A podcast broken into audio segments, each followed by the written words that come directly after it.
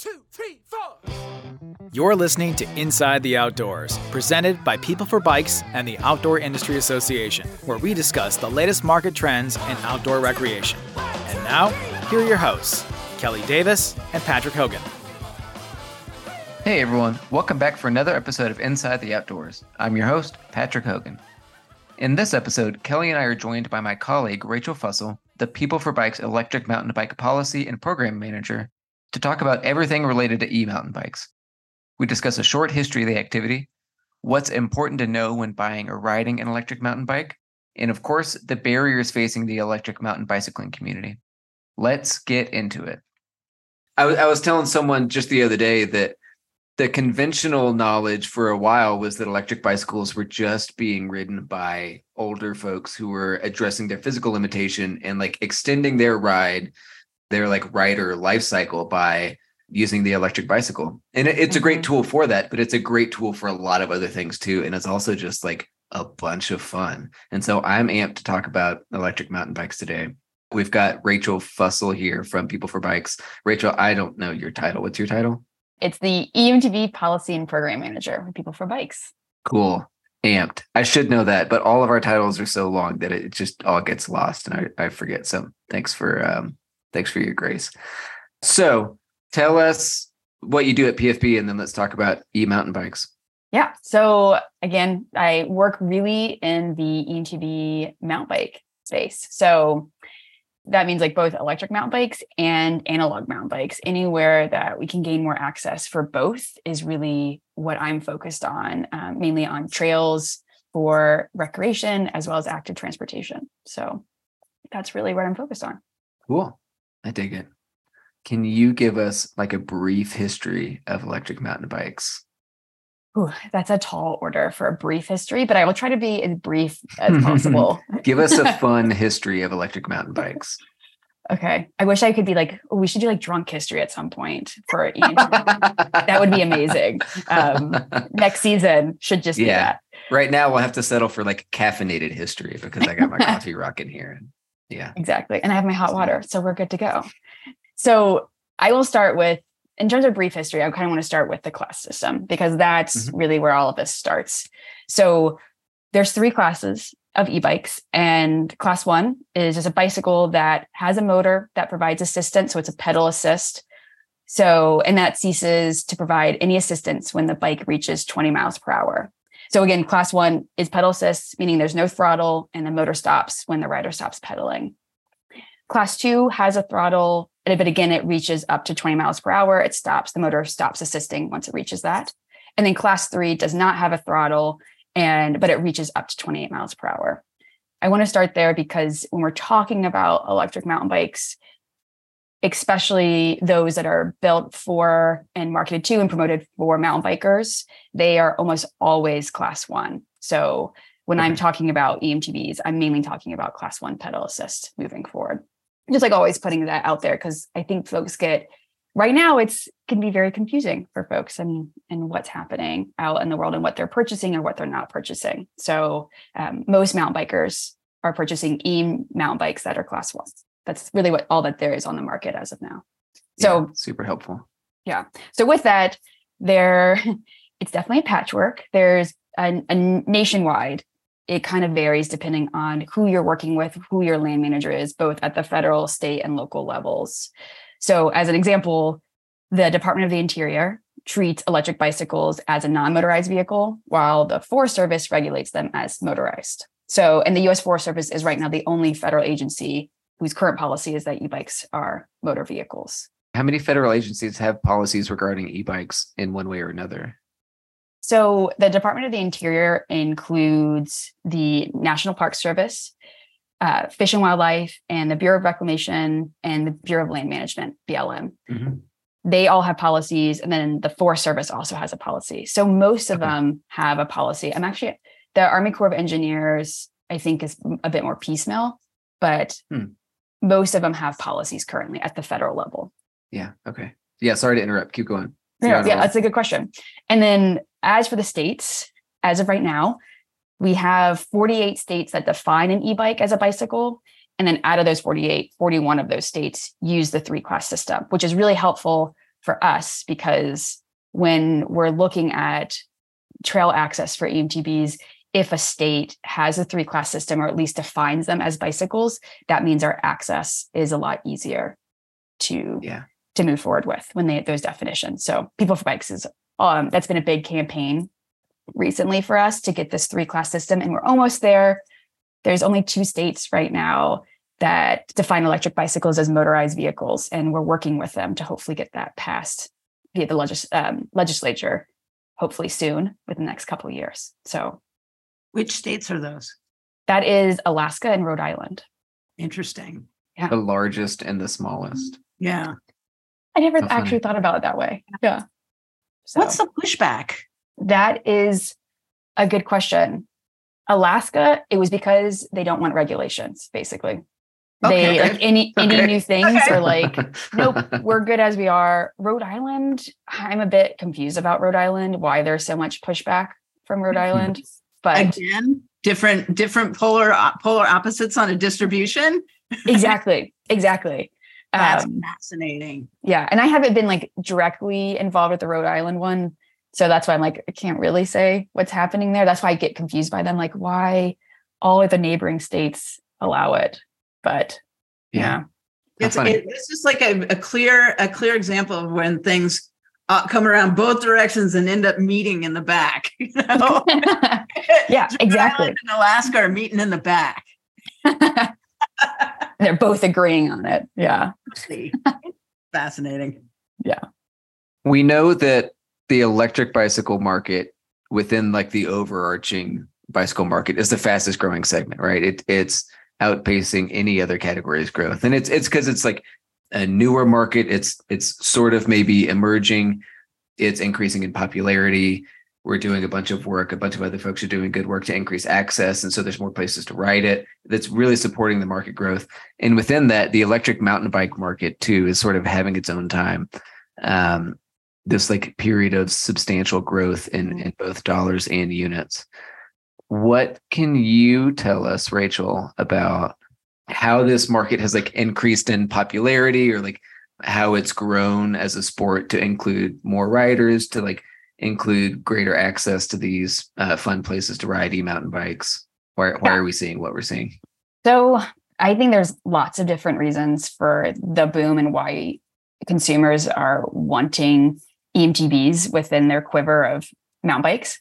So not only does well EMTBs make mountain biking more accessible and inclusive because it creates more positive outcomes for enabling more people, particularly the elderly, disabled, those who may have been injured and are just looking to have a better relationship with the outdoors via an mm-hmm. EMTB. So the accessibility and the inclusivity. It also gives folks choices. So if you want to get outside, we've seen that with in terms of behavior, EMTBs are like if you have a hill going up to your house, EMTBs help you be more willing to even get out on your bike, knowing that that big hill is coming. So we're seeing people are riding longer, they are riding um, more often, and it's putting a bigger swath of the population on bikes, which for me is the big thing. Like we are growing that pie, we're not shrinking it or keeping the status quo.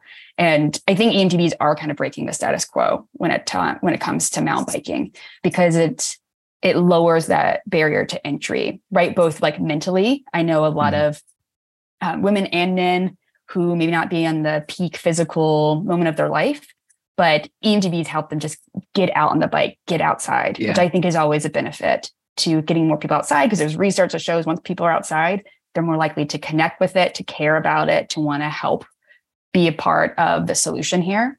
So I always think that's a great thing. And it also helps with mental health and all the things that we saw during COVID. I think, and I know I'm obviously a convert, but I think mountain biking and bikes can be a solution to all the things that Yeah. we saw during COVID that we're still working on, basically. Yeah. I love it. I, I'm going to ask you a question that I didn't send you beforehand. And if you don't know the answer, that's okay. But do you think that electric bicycles are creating new customers more or that they are converting non-electric bike riders into, like you said, like someone who's adding that e-mountain bike to their quiver? Yeah, I think it's honestly both because I've heard both, and this is all anecdotal, but I'm not a data wizard like Patrick yet, but I, I don't um, have these data. I'm, I'm you're the expert. I just want to know what you think. I mean, anecdotally, I think it's both. I've seen yeah. so many folks who are just like, I want to ride more than I do. And having an mm-hmm. EMTB lets me get out, um, stop being just the weekend warrior, but lets me get out on the weekday when I have family and job stuff happening. It just makes that barrier to entry rate a little bit lower and I can get yeah. on it.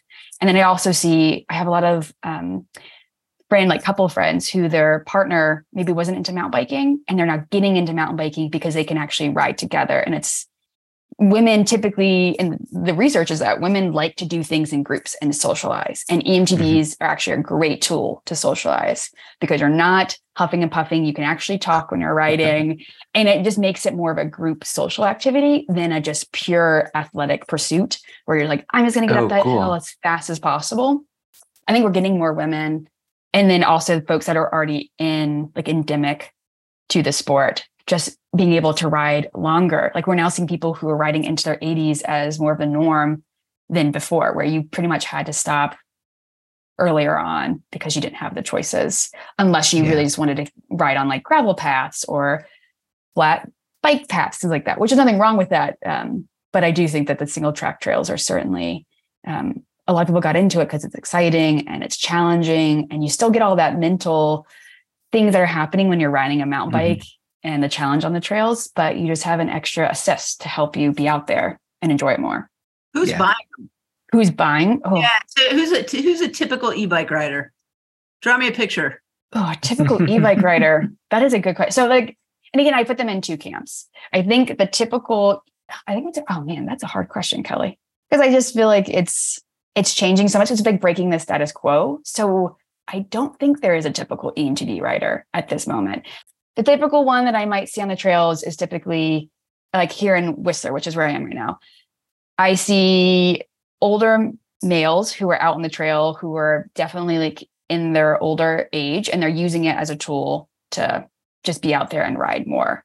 But when I get in town, I'm doing some of the um, maybe like more chill trails. Then the typical EMTB rider, in my opinion, is more a more of a female younger with a group of women riding together. So like i, I put them in two groups because i see like the the like gnarly like black double black trails. You see a certain type of emt rider and then like in town on a bit more um chill social trails where you can ride in groups i see more women on emtbs interesting.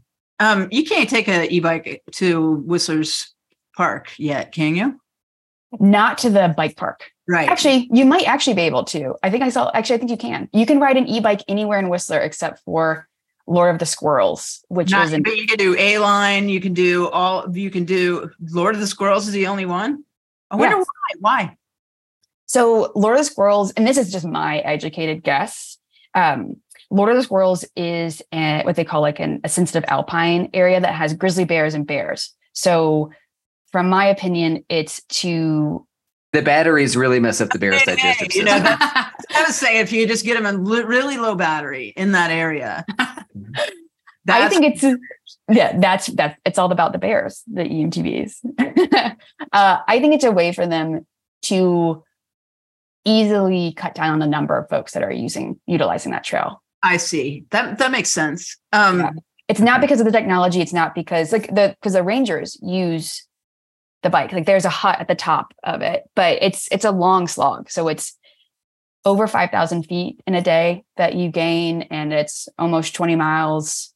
So they don't want, and it's like active grizzly bear habitat too. So it is a true backcountry experience. And if you don't have the experience that, and the EMTBs are able to get you up there, maybe if you're not, you know, if you don't really know what you're getting into, but also they don't want as many people in what we call like the Sproatt area, which is an alpine yeah. zone. I mean, here's the sense. thing plumper people are tastier. Really?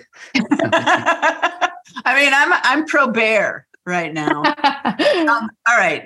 In all seriousness, as it, as there there was with ski and snowboard, as there was with surf and sup, there's mm-hmm. there's conflict within the mountain bike community about e-bikes. Can you talk about that a little bit? Oh yes, yeah. So there's definitely conflict. And I think in every, especially because EMTBs, I think really rose to prominence during COVID, where there was already so much strain on our public resources and trails.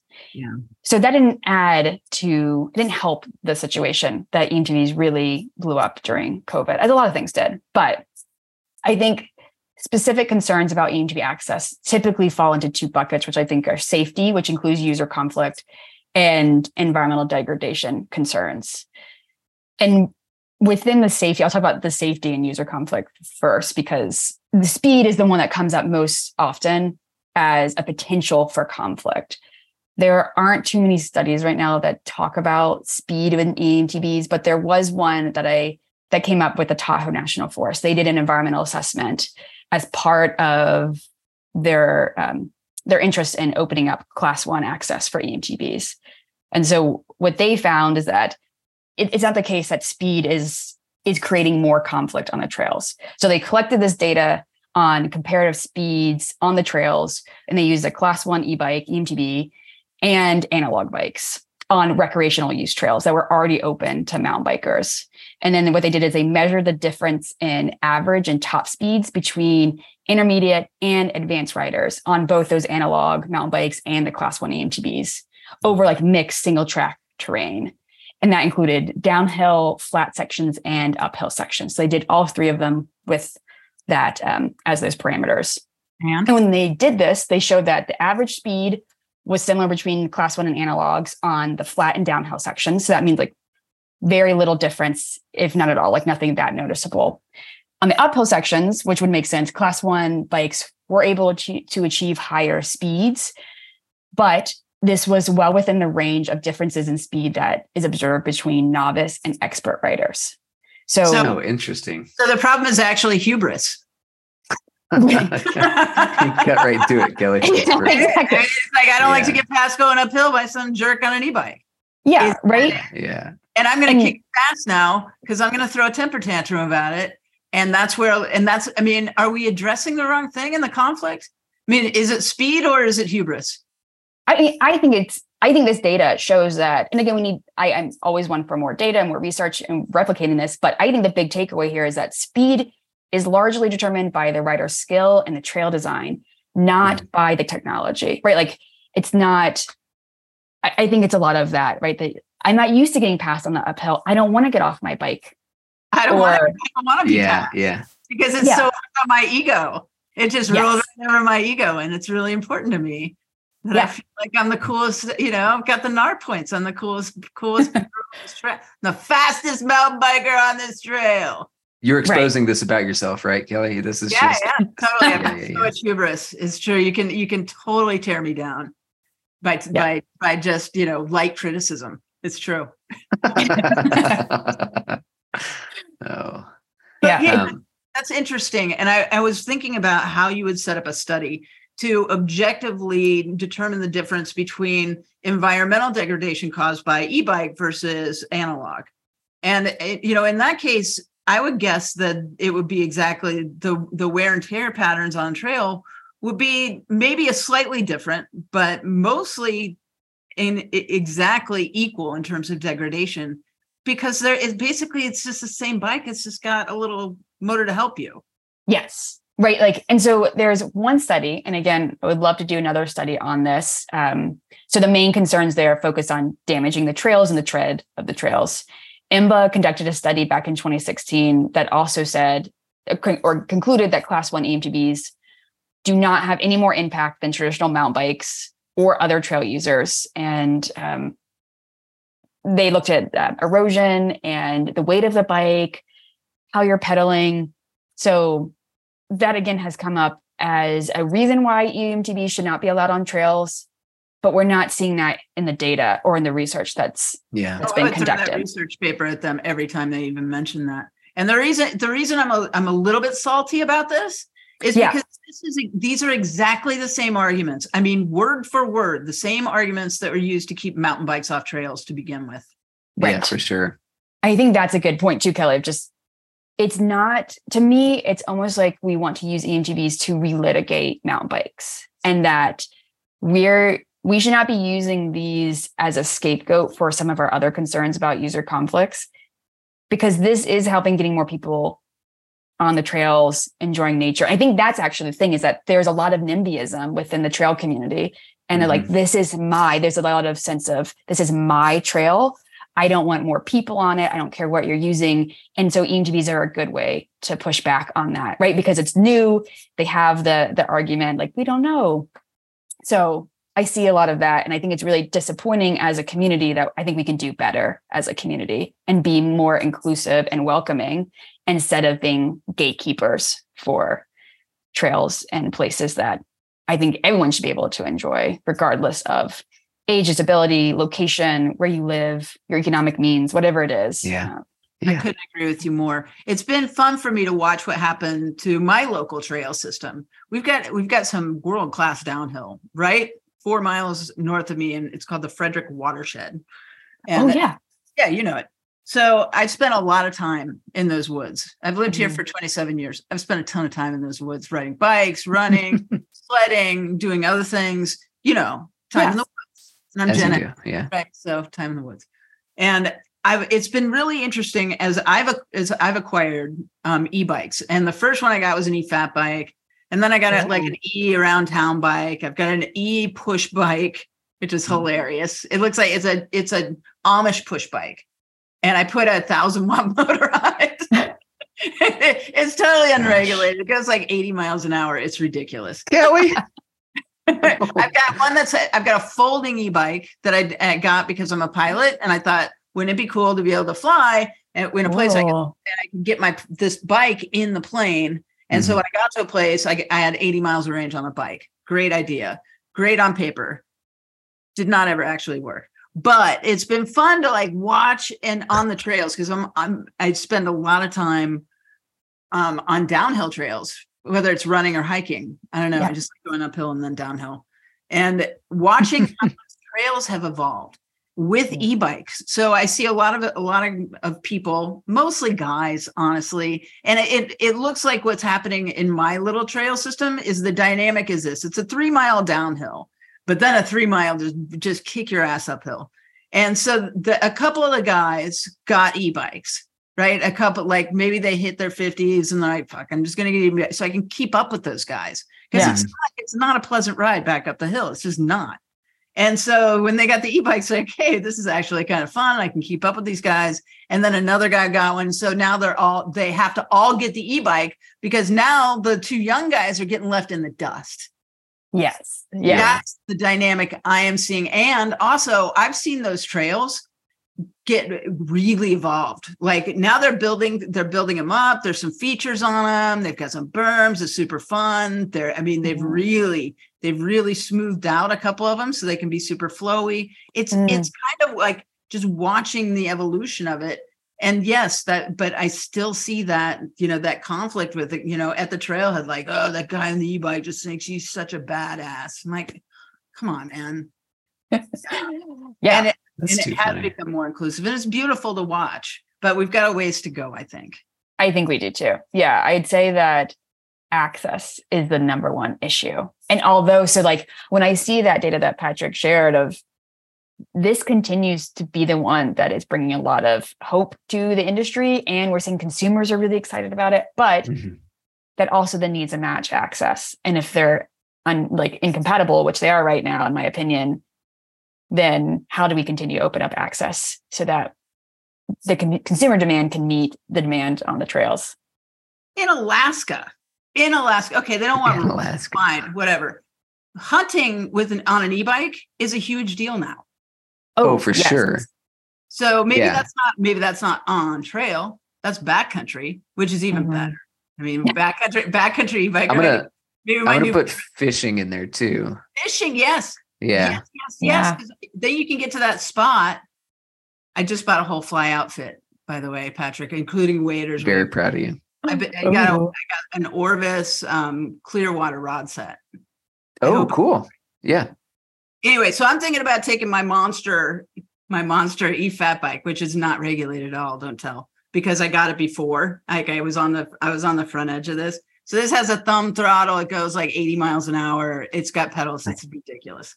And you know, I've been thinking about how I can get to my favorite fly fishing spot on that bike because it, yeah. it would get you know then I don't have to hike three miles. Yeah, that's going to be in awesome. in waders with your wading boots on right. and all that stuff. no, it's not just a regular three mile hike. No, it it's sucks. A, it's a yeah clip clop, real slow three mile hike. it's no fun. yeah.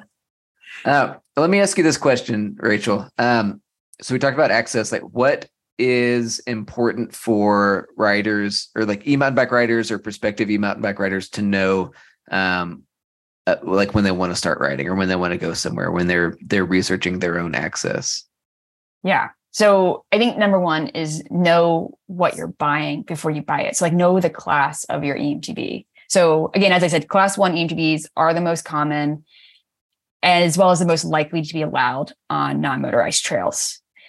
But some trails that allow traditional mountain bikes do not allow EMTBs. And um, so it's just really important to understand what you're writing and then mm-hmm. also where you're writing them. Does that land manager allow EMTBs class one or even class two? There are some that allow class two. So just really understanding what you're buying before you're writing it or buying it is really important. And then what's allowed once you get out there right like you want to be researching that before you buy it because if you buy an emtb in an area that has no trails that are open to emtbs then where do you like what do you yeah. do in that instance um, as well as i also say know the class of your emtb because we're also seeing some folks who are buying out of class electric vehicles or e-motorcycles without realizing that they're buying electric um, an electric motorcycle yeah because sometimes it's not clear it can go faster. So there's lots of things like understanding the class system is really important because we're seeing a lot, especially in California, we're seeing a lot of out of class electric vehicles with on the roads going to trailheads. And then folks get there like, oh, I didn't realize that I had bought an, a, a motorcycle basically. I yeah, thought it was sure. open to bicycles because some of the advertising is so this if bike. If it's got a thumb throttle, it's a motorcycle in California. No. No. So if it um it's that would be a class two and it's up to 20 miles per hour. So if it goes faster than 20 miles per hour, it has 750 watts, more than 750 watts, and it has a throttle, then that would be, and it has no pedals, right? A lot of times we're seeing. Pedals, I'm I'm good. well, the thing is, like now we're seeing bikes that come with like e-motos that come with pedal kits. I'm seeing a lot of them um, so that yeah. they can get on trails. And that's that's that's where for me that's where the line is. Mm-hmm. Mm-hmm. I just think that the out of class electric vehicles are a big topic right now because consumers aren't aware of what they're buying and um, it can be somewhat confusing, right? If you have never, yeah. I think especially for those who have never ridden an, a mountain bike but are looking to go on the trails. Like, right, like we know the folks who are, are already in mountain biking, they love the sport, they know which brands they're going to, they know what they're looking for. But folks who are like, I want to get this for my my kid and I want them to be on the trails. And a parent who may not be biking it, don't know anything about it, may inadvertently buy an electric motorcycle. Or someone who's just getting new into the sport and like, oh, this looks really cool. And you type in bike, electric bike, you can get a lot of different things to pop up online.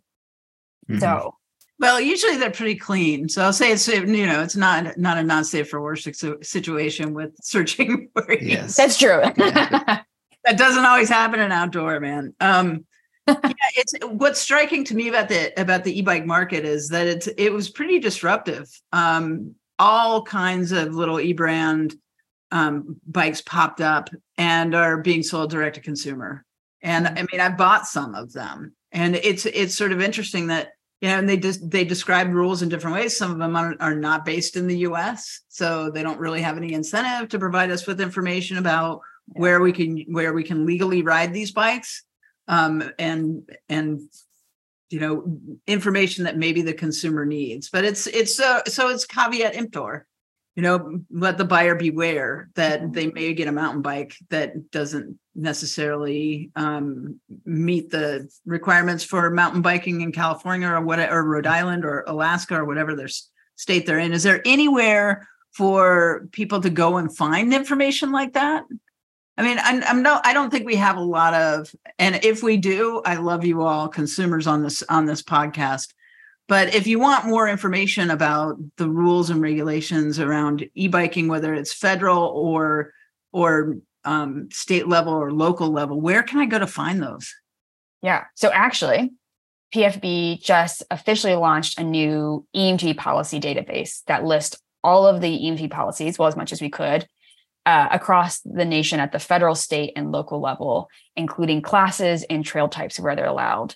And um, I can share that link in the podcast details. But I'm really excited yeah. to launch it because, and Patrick helped with making it beautiful. But because there is no so like on Trailforks or e, um, mtb project you can see where e-bikes are allowed but they don't tell you anything more it's not more granular than that. It just says e-bikes allowed. Well what class is it class one class two? Uh, are there any parameters around it? What types of trails are we talking about here? So this one lists everything as exhaustive as we could at all levels national parks blm state parks and then local communities like a privately owned trail system like a downhill park. So that's really exciting that at least the policies are there um, and you're able to sift through that. And then I then think pair that with like Trailforks or another app that you're the navigating with is really helpful for folks to understand where they can and cannot be riding. And then also land managers to know oh actually next door that connects our trails they allow class one on their single track mountain biking trails. We should probably see if we can connect them. Because that's also the issue right? Like if you're biking through the woods and there's no signage and you cross onto another land manager's land that then has a different policy. How, a how are you're supposed to know that without doing a lot of research beforehand and b you could technically you have to you wouldn't be following the rules so you could get ticketed or have a fine so for the consumer it also can get really really complicated really quickly as we talk about different manage, man, land managers and the patchwork that currently exists across the US. Yeah. What a great resource. Um, yeah, I'm, I'm excited about it. I'm going to go check it out. I'm so excited about it. It's been so helpful for my work and being able to, to tell folks like, actually, I can tell you right now what the policy is. Yeah. Yeah. Um, we only have a little bit of time left, but what other like calls to action do you have, Rachel, for our millions and millions of listeners standing by?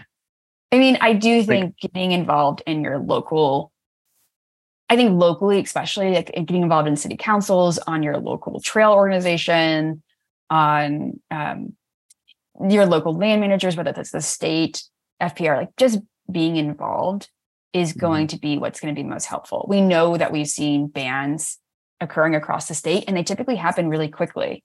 So we need folks on the ground who are linked in in this conversation and can actually educate politicians, local officials, staff members why it's important to them to have access. I mean, I just think it's that's where we're going to continue to make the most efforts. Because PeopleForBikes is a national organization. We work really hard to make sure we get public comments into at all levels, but we're certainly focused on the federal and state and we try to be as involved in the local and we have all the resources like we have all the resources on our website. We just want more people who love EMTBs are passionate advocates for it to get involved to help us move forward. You're raising your hand but it's an audio only medium kelly yeah i know but i so i didn't want to i didn't want to interrupt rachel because was saying it was way more important than me like just pledging my allegiance to the e-bike nation That's it. That's our that? call to action. Pledge the yeah. We'll we'll come up with a pledge. We'll put it in the episode description. Mm-hmm. Uh, no, this, this has been killer, and I have a whole list here, Rachel, of like links that we can share with our audience. Um, awesome. Some of the research that you were mentioning, like descriptions of the three class system, all that stuff. Um, and yeah, anything else that you want our members to uh, or our, our listeners to access, we can throw that in there. And, and you know, I think one of the key points that you've made here is like there's a lot of information that needs to get pushed out to folks so that we can make sure that we're all enjoying the outdoors appropriately and we're having as much fun as possible within um you know within the limits of like what's excess what what's reasonable on the trails. And i don't know kelly you're shaking your head. You want to go 80 miles an hour. There's no limit. I don't like limits. Get out of here. I'm Alaska. alaska. I'm alaska, alaska. I hear access from you, Rachel. I access, access, access. Yeah. And I and I see a pathway to increasing um, diversity and and inclusion whether it's whether it, you know it's age income ethnicity whatever i think that we we're we're gaining tools that will help more people get outdoors and and really get that connection to nature that you mentioned at the beginning of the podcast it's critical as human beings it's critical thank yeah. you thank you guys. Yeah and i just i just hope that right like we're seeing it when we're seeing more people on it we're going to get then more funding for more trails and recreation which is going to lift all of us up. And it doesn't have to be this like continuing to split the pie into smaller and smaller but growing the pie bigger and bigger so we can get more folks. The staff can get more resources uh, you know i just think it's going to help us all out in the future. Perfect. I love you mountain bikes. I love pie. I think it's it. It's like pie or pie pie. We're growing the size of the pie. I oh, p i e. Yeah yeah yeah. I love pie that, too. that pie does end. Pi doesn't end. It's different.